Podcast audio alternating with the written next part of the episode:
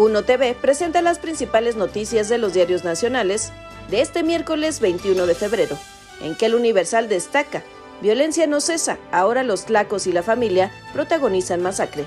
El saldo fue de diecisiete muertos. La guerra entre estos dos grupos del crimen organizado empezó dos años atrás y extiende su ola de terror por territorio guerrerense. La jornada Andrés Manuel López Obrador, de tres sexenios atrás, las raíces del narco en Guerrero, fortaleció su presencia en comunidades y creó base social. También se incrustó en el Estado por la vía de los partidos. Reforma acaba show de Fiscalía General de la República. Libera jueza Lozoya. Reclama Fiscalía privilegios injustos. Manda a su casa a exdirector de Pemex y seguirá su proceso de lavado y cohecho. Milenio Diario. Cárteles y violencia criminal acechan cuarenta distritos electorales. Un análisis de Milenio basado en datos del I N E arroja que en diez estados hay ocho punto cuatro millones de votantes atrapados en medio de las luchas territoriales.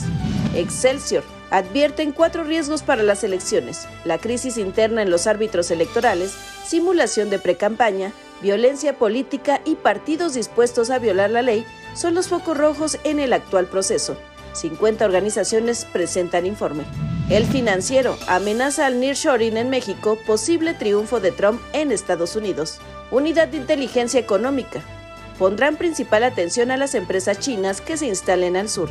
Finalmente, El Economista recibirá Sedena cinco mil millones de pesos para remozar dos mil trescientos ochenta y un kilómetros de carreteras, tramos Tejupilco, Ciudad Altamirano y otros en la zona del Tren Maya. Mi nombre es Diana Ramos y los espero mañana con más información en Las de Hoy.